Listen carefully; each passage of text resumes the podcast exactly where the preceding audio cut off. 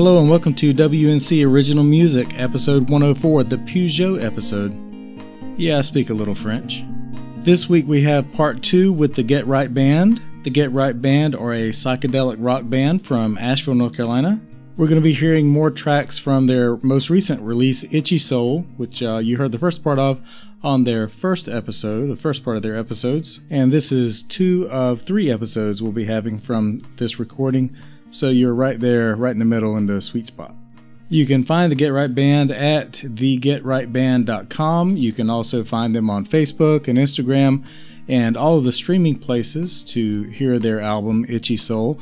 We'll have links to that in the show episode notes. The band have a video for their song Itchy Soul, the title track from the album, coming out in the first of the year, 2021. So make sure to keep an eye out on their social medias for that. And this month, make sure to check out their Facebook page on December 17th because they're going to be doing a live stream from the Iredell Arts Council at 7:30.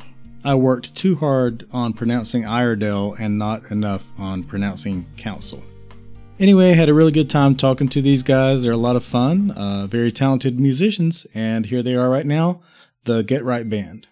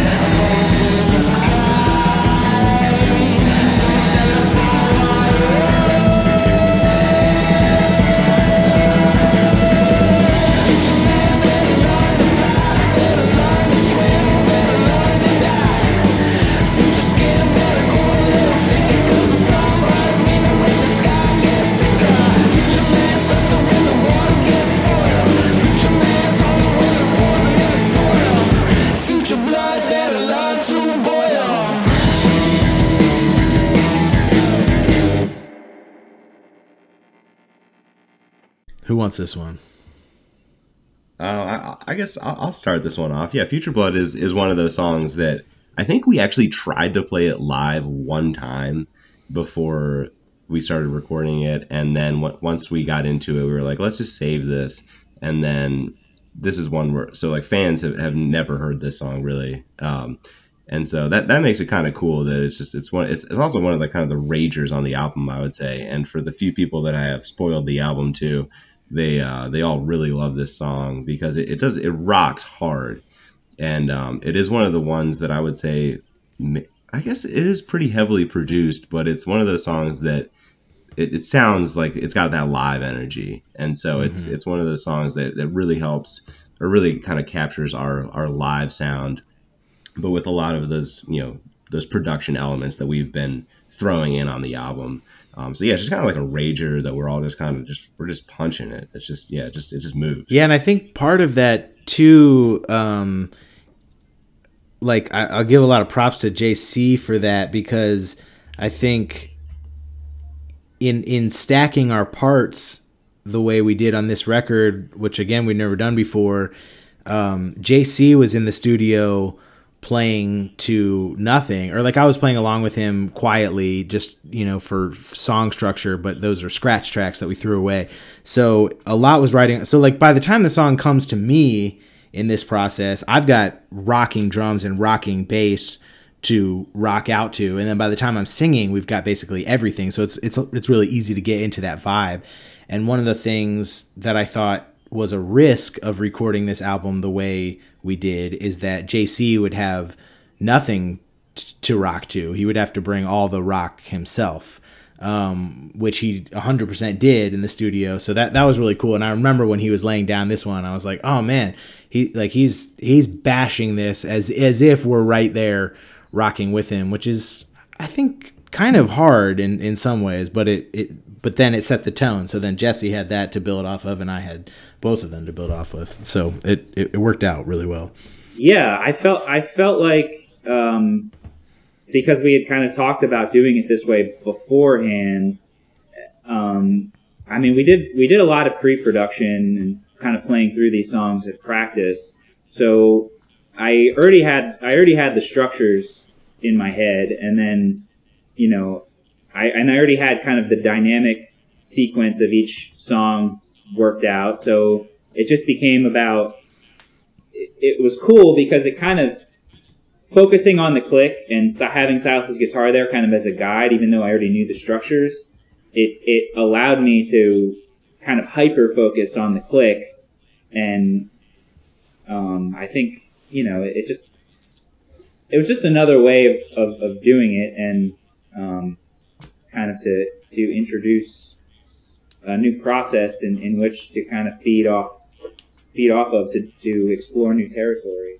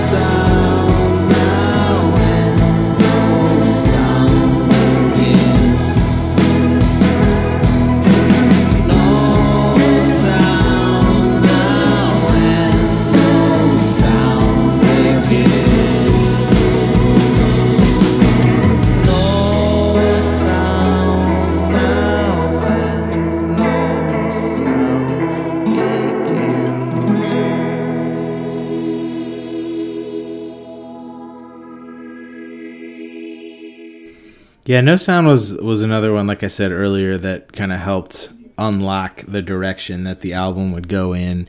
And it's also one of the few songs, I'd say there's really only two songs on the record that have um, a section that kind of opens up in a in a sort of jam way, which is a big part of our our live show, um, but is you know something that we sometimes bring to the albums and sometimes don't. So we we wanted to kind of leave some room in in this one for that. And um, this one also has a little bit of kind of a rhapsody feel where it really really kind of takes you on a on a journey. Um, it's a I think it's probably the longest song on the record.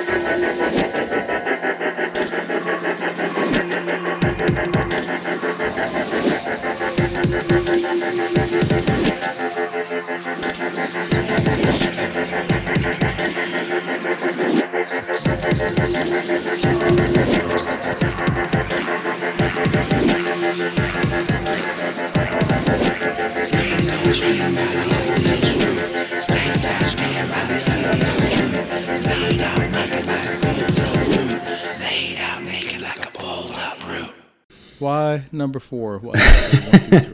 Um, one through three are on our last record, uh, Who's in Charge. So we, I think Who's in Charge was the first record where we had some interludes like that. Um, there's a couple inspirations that that comes from. Uh, Jesse and I, like he said, we've been playing music together for over 20 years, and one of the albums we were super into in um, high school and and ever since is by a band called Failure, and the album's called Fantastic Planet. And they have um, they have some really cool segues between songs that that help transition, but also go off into just some kind of loose psychedelic uh, musical directions. And also, uh, JC is a huge fan of the Mars Volta, and JC and Jesse have a side project where they that's a tribute band to the Mars Volta, and they've got some pretty wild uh, interlude kind of segments in their music too. That and and so we brought that into the last studio record, "Who's in Charge," as a way, and it's a thing we do live, anyways. We had just not ever done it on a studio record where we'll transition directly from one song into another live, but and sometimes that happens kind of uh, abruptly, like one song ends and the the last chord of that is the first chord of the next song, but sometimes it happens with more of a spacey kind of jammy section. And it's just a nice thing to bring into these records for like i think of this one as as almost like a little bit of a palate cleanser because tracks one through six uh, really rock pretty hard and it's it's it's a lot of it, it's kind of intense in, in a good way in a very high energy way but the interlude gives you a couple minutes for anyone who's really listening to the album as an album which is what we you know hope for. Um, it's a moment to kind of breathe to to have some sort of waves of psychedelic sounds wash over you and kind of reset the palate for track 8 which probably rocks harder than anything on the record Um, Yeah. And it's also just a you know we we're all really into um, psychedelic music and psychedelic art, and so these interludes are a cool opportunity to explore that kind of stuff without even having to stick to the structure of a song. More from the Get Right Band in just a few moments. Want to remind you that you can find them at thegetrightband.com and also wherever you get your music, go and look for their most recent album. They have a lot of albums out, so look for all of them, but especially their most recent album, Itchy Soul. A lot of really good stuff up there.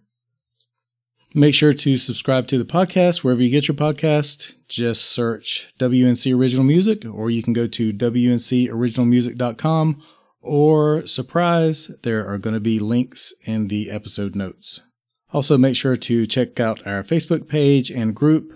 That's WNC Original Music on Facebook or Western NC Original Music. That's the group. You can find a lot of videos and extras from Western North Carolina musicians. Hi, this is Laura Boswell, and you're listening to Western North Carolina original music.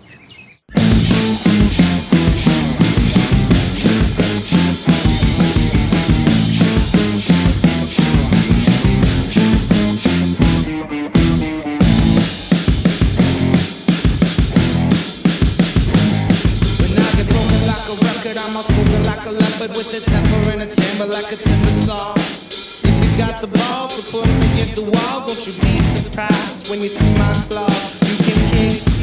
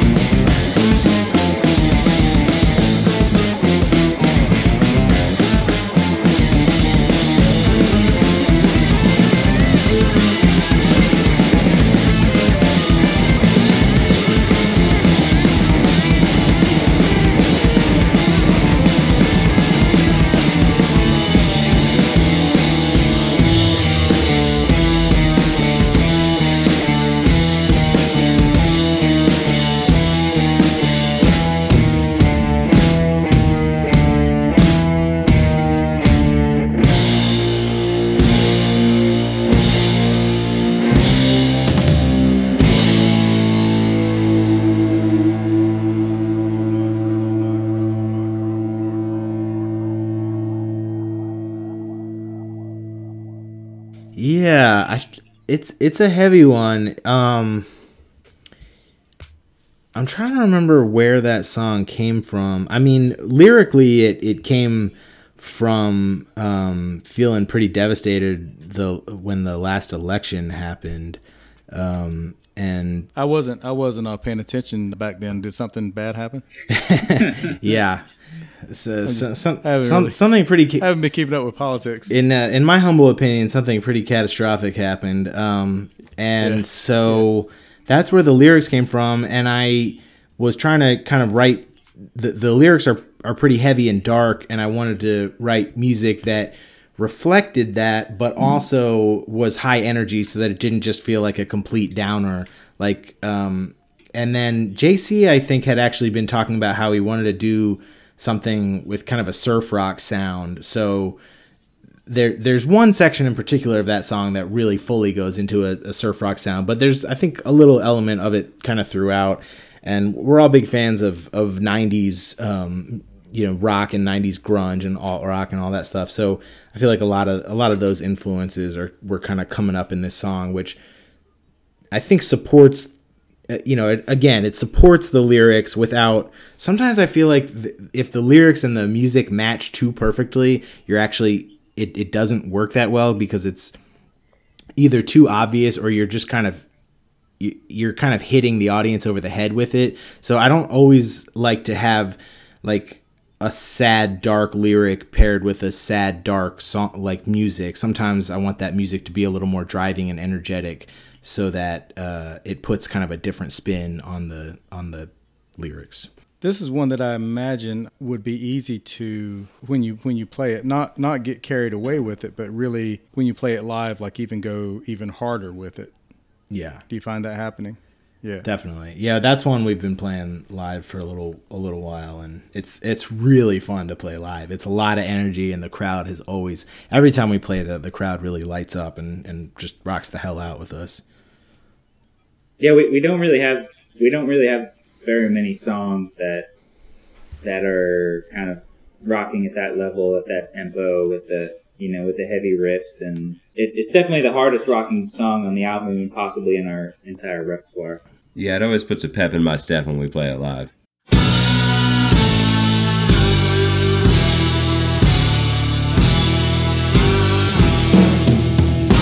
I deal with sadness, existential anger, frustrations of being alive, frustrations of being alive, just trying to be compassionate people and know yourself in the world.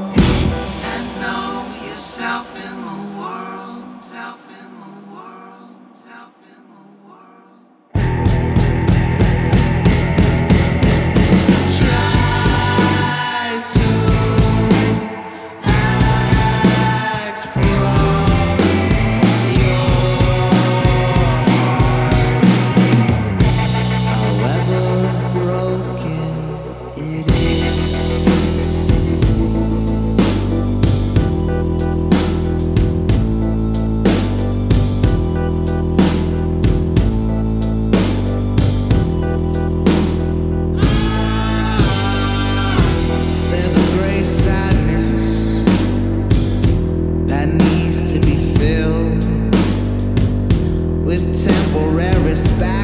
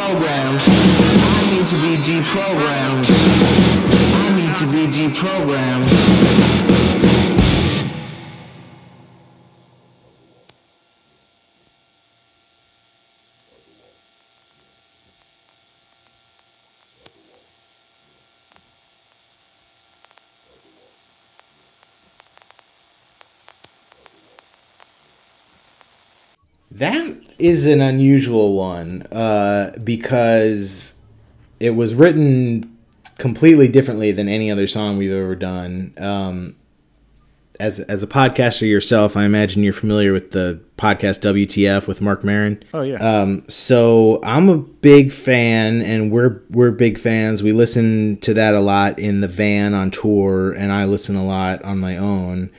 And um, I have a habit of writing down particularly interesting or poignant phrases that I pick up you know, from a podcast, from reading a novel, um, sometimes just something uh, somebody has said, like, you know, something even my, my bandmates have said. I've been thought, oh, that phrase is cool, and I'll and I'll jot it down in my notebook or my um, note note uh, app, and um, so I started doing that with with Marc Maron's words on his podcast. Every time he would say a particularly interesting phrase, I would jot it down. And at some point, he I, I heard him in a podcast mention that he he wishes he could write songs, but he can't write lyrics. And I thought, well, that's funny because I've been writing down all these like cool lyric type poetic things that he says, but just in normal conversation.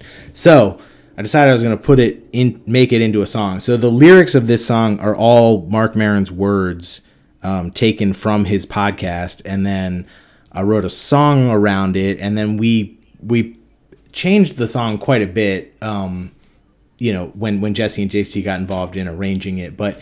So, anyways, the song is is sort of co-written with Marc Maron. He, he wasn't involved in the process, but he he ha, you know he has uh, subsequently Against his will. given us permission, and um, we actually recorded like a demo version of it that he played on his podcast, and um, so that was that was pretty cool. I saw that. He said he, he said he loved it, right? Yeah, yeah, and it's just a it's a I one one thing I'll say about that song is it's it's probably my favorite guitar tone on the entire record. The the guitar solo on that song, which it's not a very guitar solo-y album. There's there's not a lot of guitar solos on it. Um, even though I feel like I don't know, we do a lot of guitar solos live, but sometimes I don't feel like they communicate as much on the on the record or, or I just like them to be sparse when I feel like I really have something to say.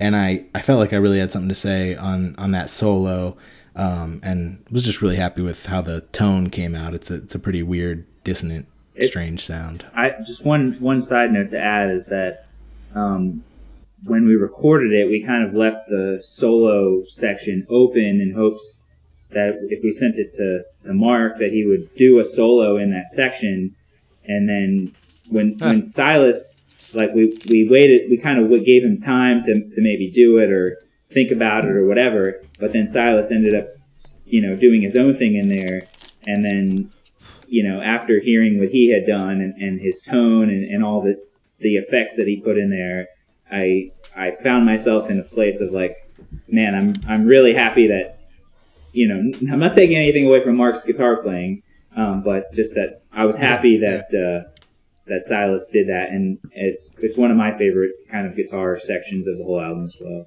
Yeah, Marc Maron is actually a, a pretty good guitar player, I believe. Yeah, I've heard him. he is I think good. I've heard him a couple times. Yeah, yeah. but I'm better Right. Oh yeah. Yeah. Nothing, oh yeah. You are. I, I was gonna say he's pretty good, but you are.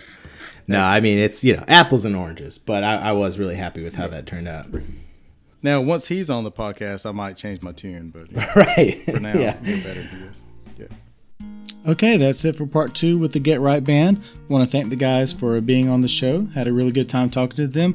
Don't forget to go to thegetrightband.com to get information about their uh, past and upcoming releases. Also, check the show notes and their website for uh, that upcoming live show we talked about, and also their video coming out in January. And just one more reminder to subscribe to the podcast wherever you get your podcast, WNC Original Music. The closing song this week comes from independent artist Cole. He is from California and Pittsburgh. He's got an EP coming out in February called California H2O, and he's got a single coming for that in January. So make sure to check the show notes for information on that and where to follow him. This is his song, About Her. Have a good week.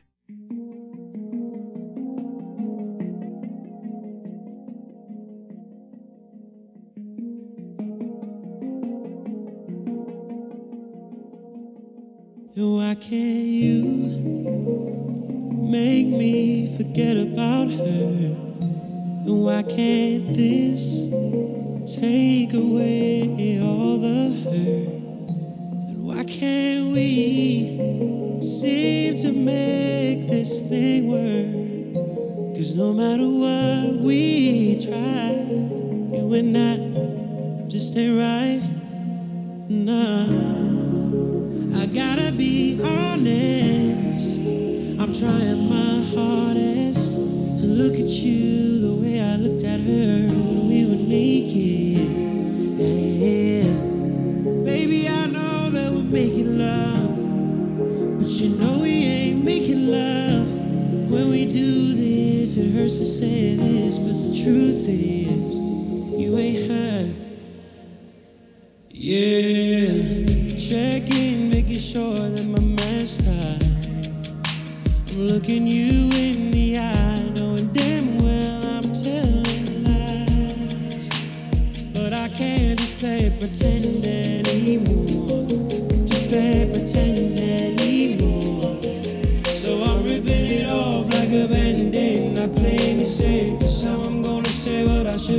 the first day.